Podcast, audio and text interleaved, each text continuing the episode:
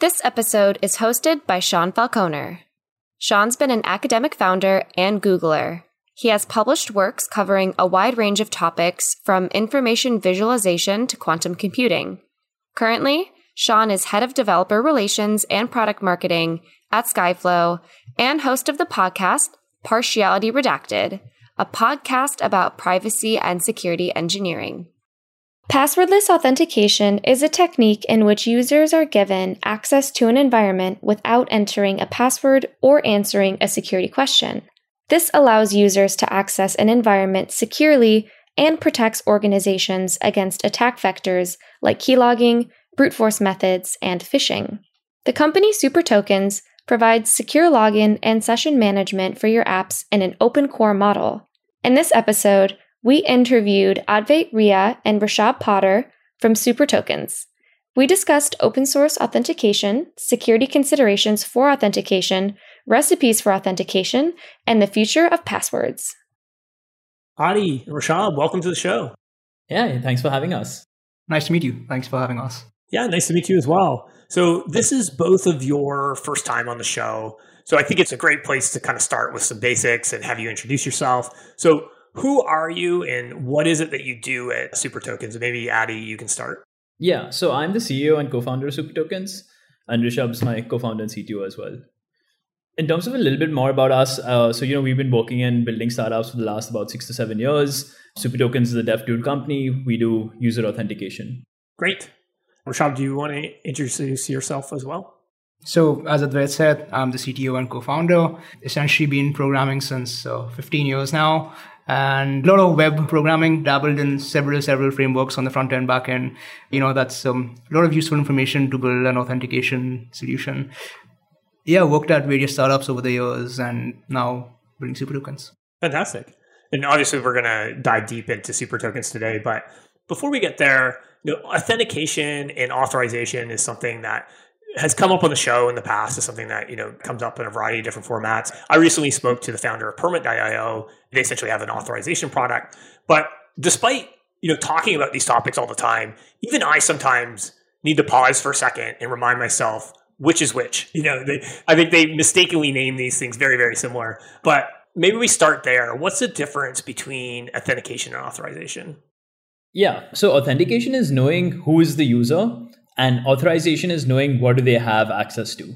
So if you like take a physical example so authentication is knowing let's say you walk into a building and then knowing that okay this is sean that's entering the building. And then that's authentication. And authorization is then saying okay he can access these rooms these floors these cabinets and that's sort of all authorization.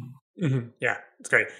And then i imagine all sort of modern systems essentially you're, you're using a combination of these two things to both understand who the user is and then also understand what they actually have access to. Yeah, so you always need authentication, and then depending on the app, I mean, a lot of apps do, but not all apps require authorization. But anything with users definitely requires authentication first. Right.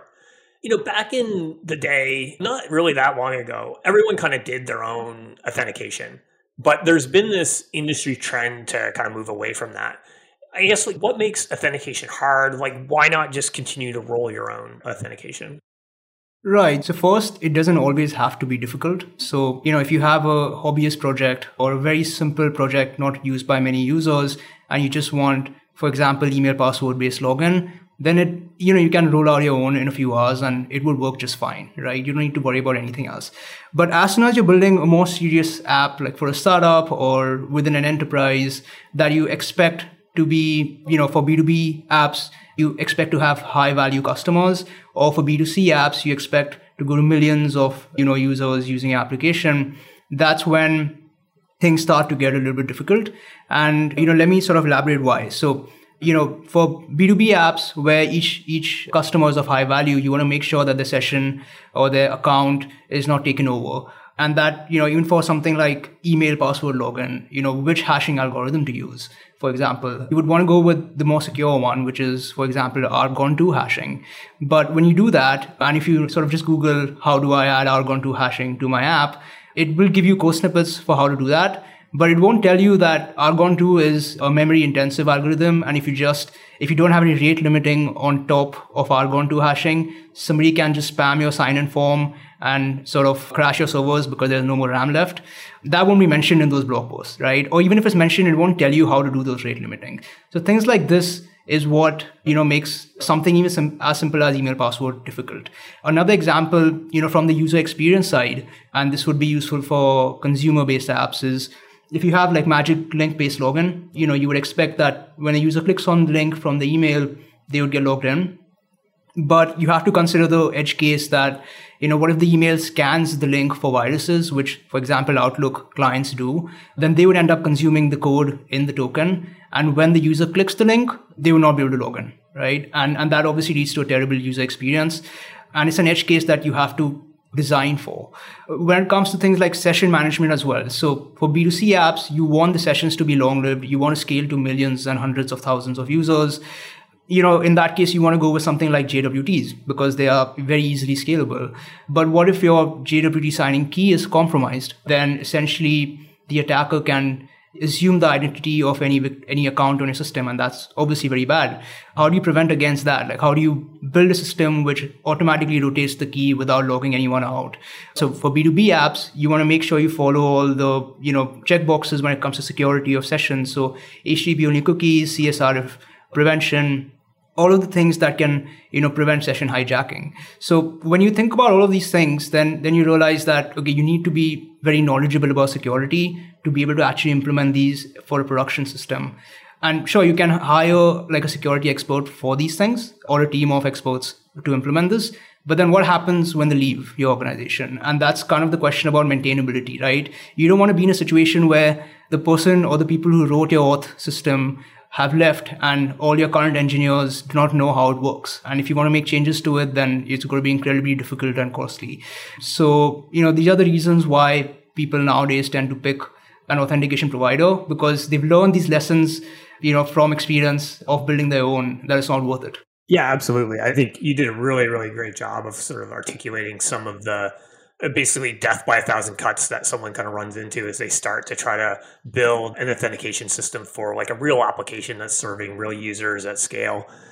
It seems like in a lot of ways, something like authentication is it has like this iceberg effect where you know 20% above the surface seems like pretty straightforward you can kind of build that fairly quickly but then there's this like long tail which really represents 80% of the work where you're dealing with all these potential security issues things like you mentioned, you know, the magic links and having uh, Outlooks, you know, scan those links and, and render the links invalid and so on. So you mentioned a couple of the kind of like security concerns to think about when building an, an authentication system. Can you elaborate a little bit on that? And what other kind of security concerns would a company have to think through if they were actually building their own authentication? Sure. So this is huge. So there's it's going to be very difficult for me to cover every single one of them in this in this podcast.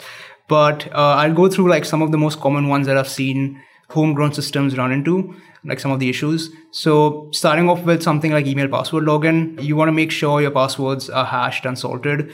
And you know, hashing essentially means that you're translating a plain text password into an obfuscated form, such that if you have the plain text, you can get to the hashed or obfuscated form, but you can't go back. And salting essentially adds variability to the output so that common passwords are not detectable either. And then another thing with passwords is like a very common way of leaking them has been APIs logging passwords. So normally when you have loggers for your APIs, you tend to log all the request URL and the body and all of these things and sort of store them in S3 or somewhere. You want to explicitly not log users' passwords in that. Another thing related to passwords is the reset password flow, where you know you want to be sure that the reset password tokens are stored in hash forms in the database. Then like they're not sent to the front end. I've also seen that happen. And related to this is sort of the topic about secret management, which is your JWT signing keys and your OAuth credentials. You want to make sure that uh, you're using a key management system for these things, that your signing keys rotated from time to time. And, you know, then you have like as I mentioned, the magic link issue. And so there, there's like a lot of things. The devil is really in the details about what you should really consider as good security practices. It really depends on the authentication method and the user experience that you want to build. So there isn't like one answer that fits all here. It really, really depends on what you require. I think that's like consistent when it comes to things like security and privacy. There's you know not one answer that fits everything, which is another reason why it doesn't make sense a lot of times for you know a business or you know a new company that's like building an application to build something like authentication themselves when they could be focusing their resources sort of on what the core product is and what's going to deliver ROI because they don't want to have to kind of think through all these, you know, like you said, the devils and the details, think through all these details that are not sort of core to, you know, who they are as a company.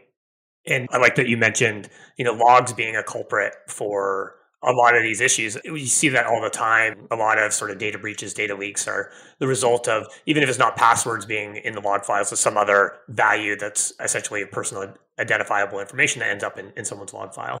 Yeah, I mean, even like if you like recently GitHub Copilot, right? I mean, it's not recent, but you know, because they scan private repos on GitHub, they essentially had access to secrets of people, you know, your GitHub credentials and like your Google credentials and all of those things. And then if you did like an autocomplete on your VS Code, it would like give those credentials as suggestions. So that's a pretty bad leak as well. And you know, that just goes to say that you know you have to be really careful about secret management as well. Yeah, absolutely. So I mm. want to start to transition to talk a little bit about super tokens. So what motivated you to start the company and, and I guess like how did it start? Yeah, so we were building this app, we were building our own app. And one of the things we noticed was that there were a lot of misconceptions around the concept of session management so you know the, the, way tokens are stored the way they're created like even like in our opinion like there was a basic misunderstanding about using local storage versus http only cookies. And we saw it like being pretty ubiquitous. We saw a lot of big companies that went through hacks. So you know like even like facebook docker gitlab youtube uber they've all had like some version of a session vulnerability. So we just basically like devised like a pretty secure way of handling sessions ourselves. Like you know we built like a pretty extensive system. And then we wrote a blog post about how that system worked. You know that we so we implemented like we did this thing called rotating refresh tokens that allowed us to actually detect session theft because there are only two ways of stealing a user's account. It's either through their login credentials or their session and session vulnerabilities were prominent. So so we devised that flow we wrote a blog post that blog post did really well and that's sort of how it started that's the initial exposure to it. And then we got into YC, like this accelerator called Y Combinator. And then we like spoke to a lot, like hundreds, hundreds of startups. So we until then we were only focused on session management. But at that time, when we started talking to a lot more people, we realized that the pain points were there, even with the authentication space as a whole, not just with session management. And then yeah, and then one thing led to another, and then we started doing all of everything we do today. Yeah, amazing. That's I love the idea too of focusing sort of on a problem that you recognize that's important to you you solve that problem and essentially you realize from the it sounds like from the traction that you got from your blog post it's like oh wow like you know a lot of people are having this problem. You know maybe it's time to sort of build you know productize this. So there's quite a few you know players in the authentication space. Some big ones obviously like auth0. What makes super tokens unique in comparison to some of these other companies? Yeah so there are a few things here. Just like the, the thing that's most prominent is the fact that we're open source and being open source means like you know enables like it's good for developers in a couple of different ways right? Like the obvious ones being the fact that you can self-host it you can control and manage your own user data you know it reduces the vendor lock-in. You know if like tomorrow they arbitrarily change pricing you can always choose to opt out and self-host. You can always build on top of that core product all of those kind of things right? So there's obviously the open source side of things.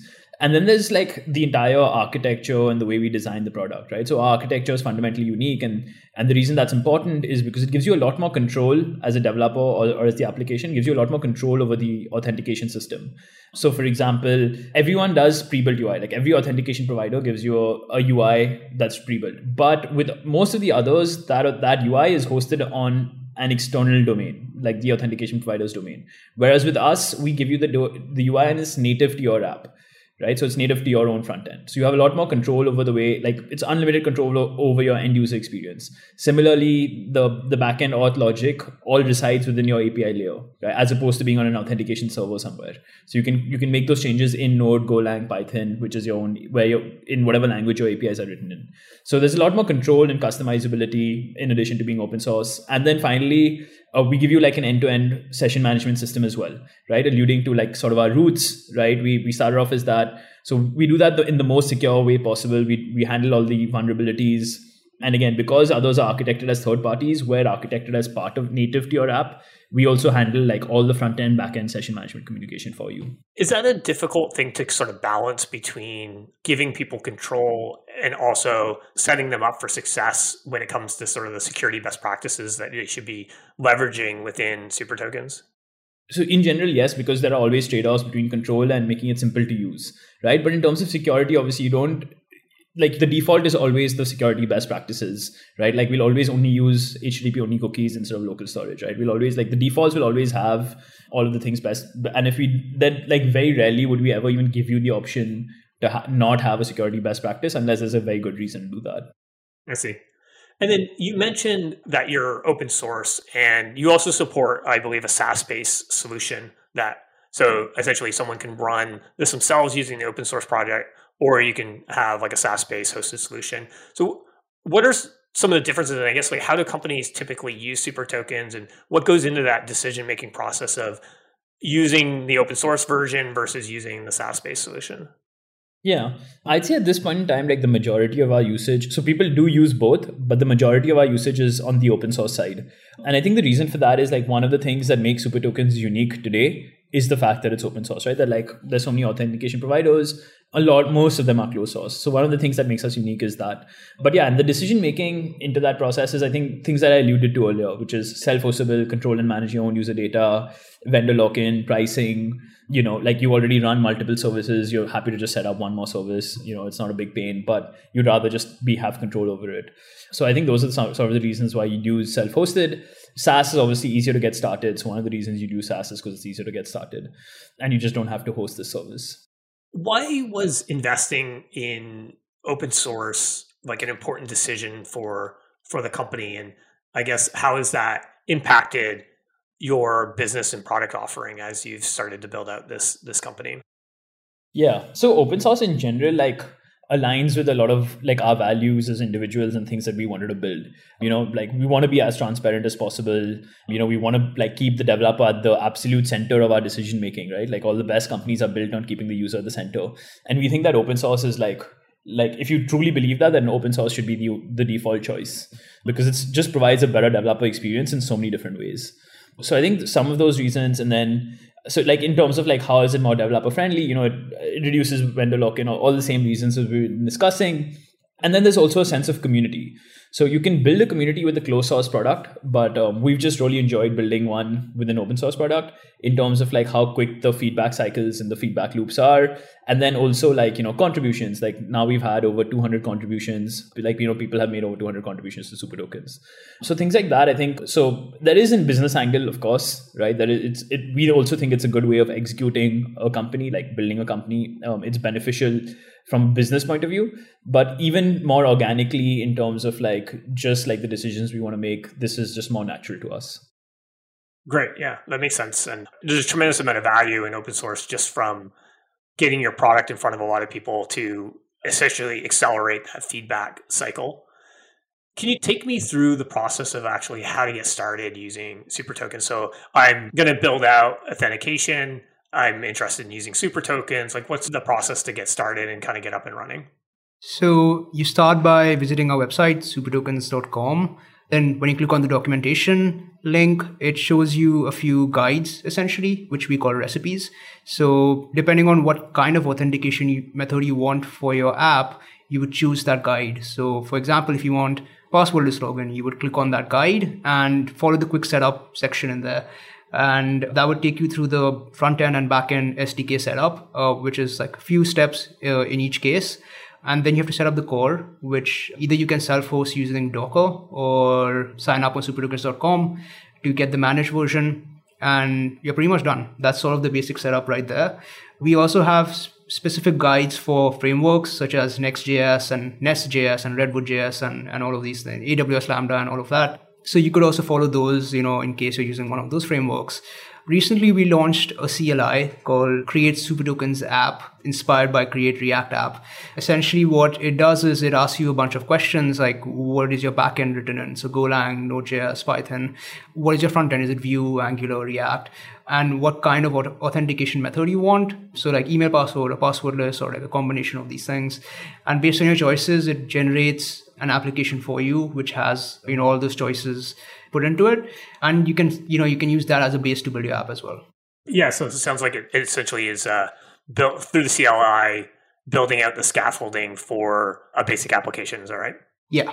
So you mentioned these different recipes that you support, things like passwordless, you know, phones, social, user roles, and so on.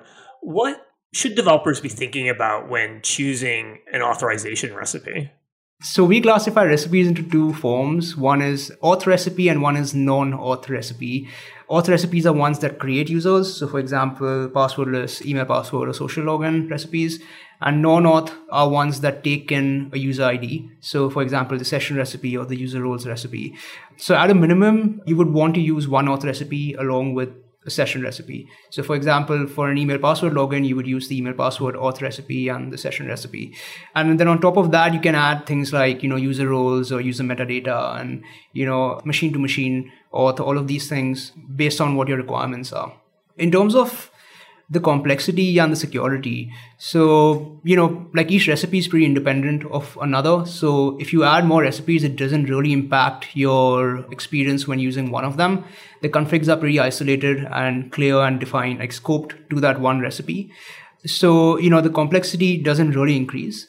The two things from a security point of view one is like the security from a developer's point of view like how many things do they have to do to make sure the security of the app is fine? And one is the actual application security. So we obviously designed all the recipes keeping security best practices in mind. So regardless of the combination of recipes you use there's not much that you need to do there. But in deciding which recipe to use you should think about use ux and security. So for example if you're choosing email password recipe, the attack vector somebody has to take over someone's account is their password as well as the end user's email account. Whereas with passwordless, the attack vector just includes the end user's email account when we're talking about Magic Link based login. So, you know, that's something you have to decide on your own for your own app, like what you're okay with and what you're not. But other than that, you know, we take care of everything else. If I have already built an authentication system. So I've done like my, you know, homegrown authentication. How hard is it to replace it with super tokens and what's that process like? So it's not as difficult as you might think. We've had people do it in under one day, but essentially it requires a few it requires two things. One is the data migration and one is the code migration. So when we're talking about data migration, the first step is user creation. So you want to, for example, if you have email password credentials, you know, you loop through all your users and call the sign up API and super tokens with the email and password hashes. And that would create those users and super tokens. Those would, you know, for, for social login, you would do the same thing, but with the social login user ID and the user's email. Those would generate super tokens user IDs for each of those users.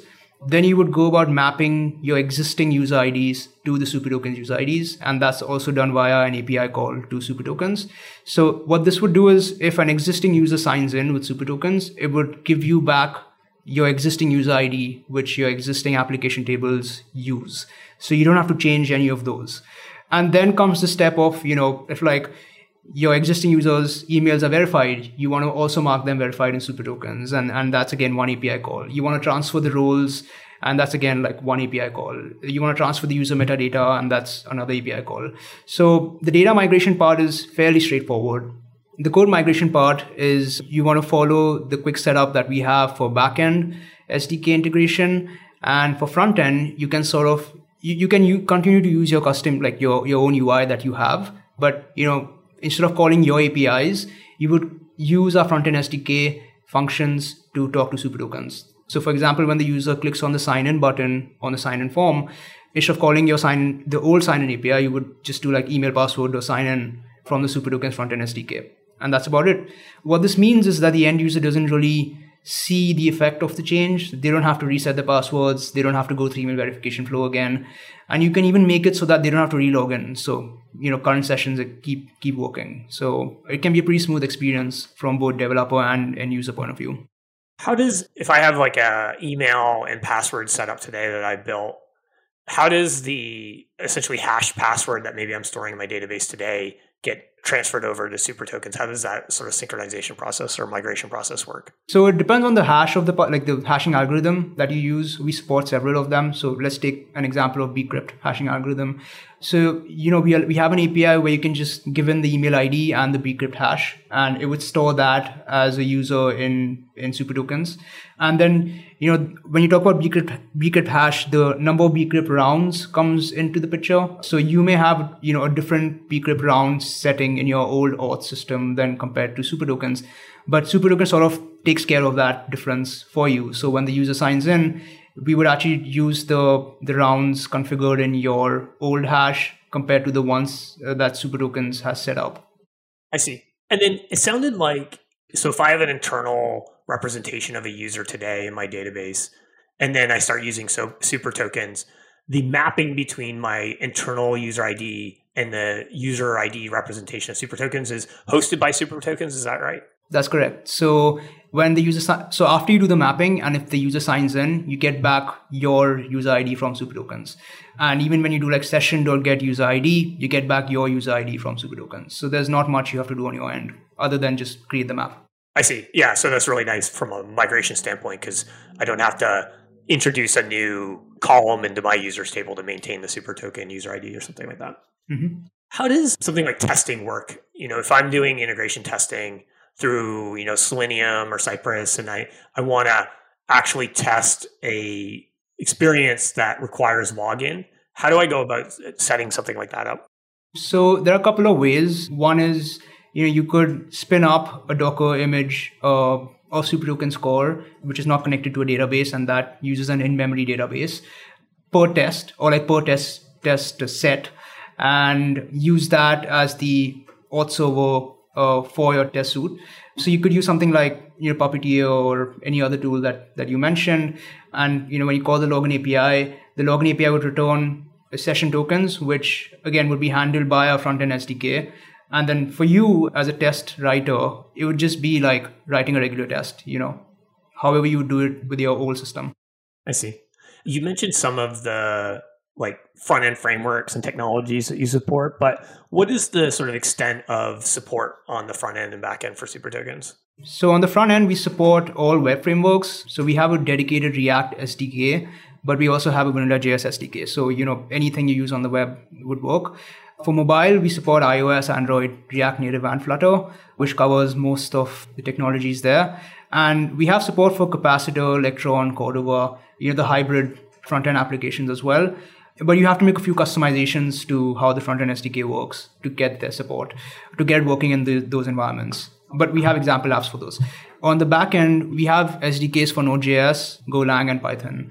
So we integrate with all the web frameworks within these, you know, languages. And you know, that being said, if you use something other than these three, you can always spin up a service which is running in one of these languages and then use that as your auth server, which issues a JWT and that gets consumed by you know your application backend. Right. And are these all built internally at Super Tokens and then released as open source, or are some of these community built libraries?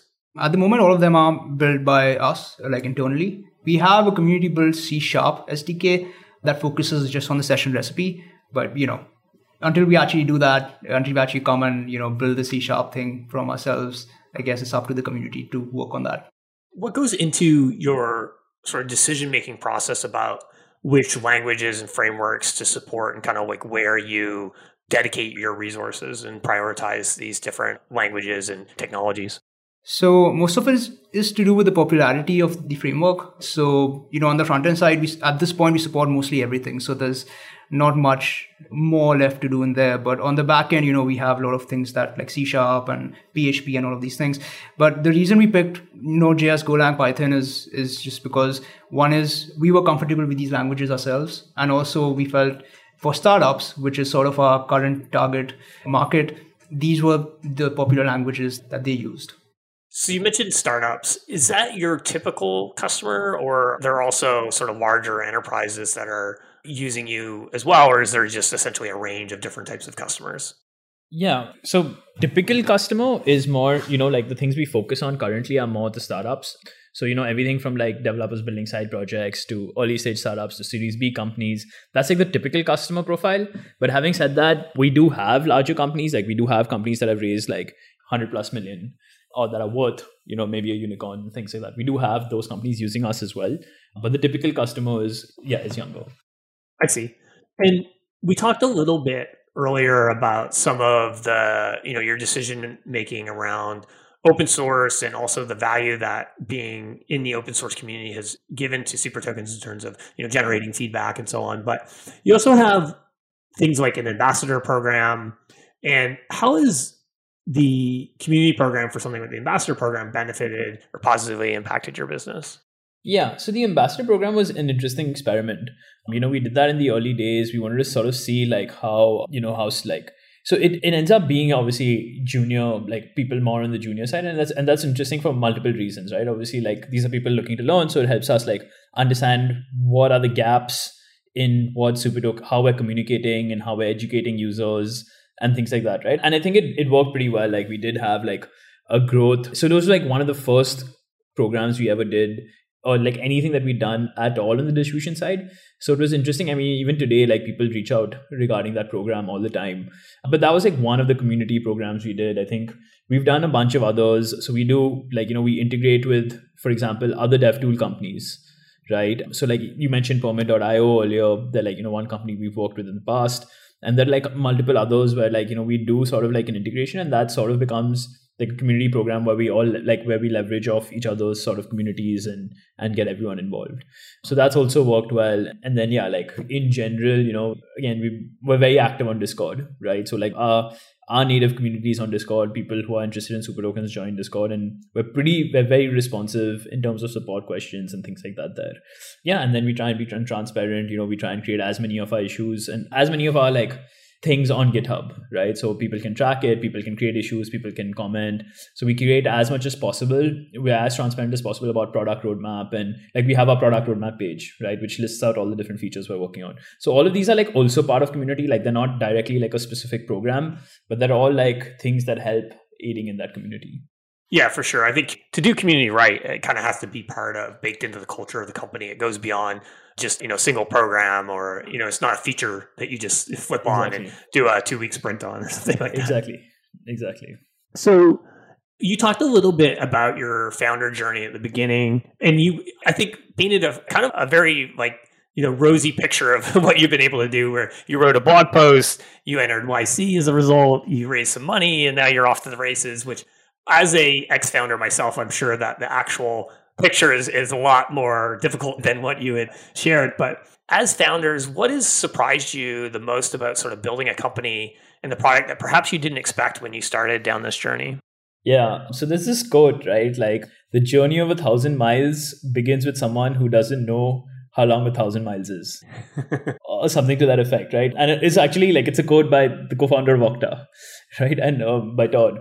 So I think that's like everything that that encapsulates a lot of things that are surprising, right? It's like for most founders, it's going to be a lot harder and longer than you would have expected. Like you, you always expect it to be hard, right? It's not going to be easy, but you always expect, oh yeah, you know, like in two years I'll build this massive company, and like in one year I'll figure everything out. In two years I'll be scaling it, and in like five years I'll be like, this is like you know it'll be like the default that everyone uses, and that's like that's sometimes the case, but like more often than not, that's not the case, right? So I think I think like learning all of that is it's not the most surprising, but it's also the most unexpected, right? Because you never expect that to happen to you, because you always expect to be the exception so yeah i think i think that's been like interesting and and we've learned a lot from that like you know just the number of intellectual emotional and physical challenges that that comes with right physical in terms of the number of hours intellectual in terms of like the difficulty of the problems that you're solving and like everything is uncertain you don't really have a clear answer to many of these intellectual problems and that lends itself to the emotional side of it so yeah so there's multiple things to learn from all of that yeah, I think it's great. The one that I used to like when I was a founder was that they don't mistake a clear path for a short one. Just because you know, you know, the things that you should be doing doesn't mean it's going to happen overnight. It takes a really long time to actually get there. So zooming out a little bit to kind of just, you know, thinking about the future of authentication, do you think are passwords ever going to go away? This is something that's been around for, you know, 50 plus years and you know, are they going to go away and what alternatives do we kind of have looking to the future of authentication? Yeah. So I think so, yes. Like in short, I think they do go away at some point. Having said that, I don't think passwords are all bad, right? I think that there is a lot, obviously, they get a lot of flack and for justifiable reasons, but there is some benefits to it, right? There is some value to passwords, which we can talk more about. But how does it go away? Like, what does that look like? So I think like something that I'm personally excited about or that I think is a good replacement is biometric authentication. So I think you haven't seen that ubiquitously yet because it's a very new development. So by biometric, I mean like face ID, fingerprint, like, you know, all of those kind of things. And that's getting more and more baked into the hardware products today, right? Like your hardware devices. Maybe like, you know, 10 years ago, that was not true at all. Like five years ago, it's true. Now it's true for high end devices. It's true for most devices, but it's getting to the point where where biometrics is baked into your device. And I think once that's ubiquitous enough, you'll start seeing a lot more apps implementing or making that the default. I think it's a great user experience. It takes like half a second to like open to unlock your phone or like you know even my laptop has a fingerprint id on it. And it's like a, it's like very quick. You don't need to remember anything. It's very hard to spoof right? You know it's like someone can't really i mean it depends on the underlying hardware technology but in general they're built to not be easy to spoof so that's something that i think could be exciting having said that that is in a way its own password right like it depends on the definition of password because that is still a password right that is still something that's like uniquely identifiable that's being sent over the server to identify you. But yeah, I mean that's that's separate. Yeah, yeah. I think by password, I mean I would love to get it so that my mom is no longer writing her passwords down in a notepad that she keeps yeah. in the kitchen because she can't remember her passwords. Yeah. But yeah, I agree. I think biometrics is something that has a tremendous amount of potential. And the fact that everyone, you know, most people now, at least in the developed world, are carrying around essentially a computer in their pocket that can read their fingerprint or do face ID in combination with things like secure enclave on the device, you can build a pretty secure system that's also really user friendly and a great user experience. Yeah, for sure. What's kind of next for super tokens? You mentioned you know you have a public roadmap. Are there certain items that you're working on that you would like to highlight and share? Yeah. So, I mean, one thing we work on all the time is like the developer experience. And people talk about features all the time, but like, you know, we think that to do developer experience correct is like you got to always roadmap it in. There's always something to build there that's exciting, right? So I think we spoke earlier about the CLI tool. So that was like a project. We built the CLI tool, you know, whether it's like a lot of like effort is now going into like this docs restructuring and like, you know, redoing the navigation and architecture of our docs. So there's like always like some quote unquote feature that's being worked on in terms of the developer experience. Besides that, in the more typical traditional sense, you know, we're working on multi-tenancy which is like the ability to have like multiple user pools with one instance of super tokens or if you are a business and you have multiple customers then you allow each of those customers to sign up to your app in their own individual way right? So we're allowing you to be able to do those things like we're adding the features for that. You know so we have 2fa but we don't like there's a particular form of 2fa called totp right? Like what you see with the google authenticator app right? So adding support for that then there's like adding like features to our user management dashboard. There's this feature called account linking, which is a lot more complicated than it sounds, but it's like it's like a user experience thing. So we're working on all of those things. Yeah, it's a lot to keep up on, I imagine. And I love that you're sort of carving out space to focus on developer experience. That's something that's you know very core to my interest and expertise as well. And like I mentioned with community, I think it's not something, it's not a feature. It's like part of the culture of the company to do that right. As we wrap up, is there anything else that you would like to share? Yeah, sure. There's just one interesting library that we built earlier and, and this is just one of the things that surprised us in the you know while we were going building super tokens it's called browser tabs lock essentially it's meant for locking like sort of doing locking across tabs on your browser. And this is useful for, you know, in session management when calling the refresh API. So, you know, you want to make sure you call the refresh API just once in synchronous with all the tabs that the user might have opened to prevent some false positives when it comes to session hijacking. And as it turns out, this library was then used by all other auth providers as well, which was totally unexpected for us. And, and that was just a, a cool trivia, you know, about super tokens that we have this thing. That's great. Yeah. That library has like 600,000 weekly downloads now because it's like used by, by everyone. wow. Well, congratulations. That, that feels like a, a really strong positive signal for what you guys are, are doing and the investments that you're making as a company. So I want to thank you, you know, Adi and Rishabh for coming on the show. you definitely piqued my interest. Next time I'm, you know, building out a product where I need authentication or a side project even, I'm definitely going to check out Super Tokens. But best of luck with continuing to grow the company. I think it sounds really, really interesting, really exciting. Yeah, thank you so much, Sean. And and you know where to find us, supertokens.com Discord. You know, if you ever want to join the community, talk to us. You know, we, we love talking to people. So feel free to join that. Yeah. Awesome. Thank you. Awesome. Thank you so Thank much. you so much. Bye. Bye.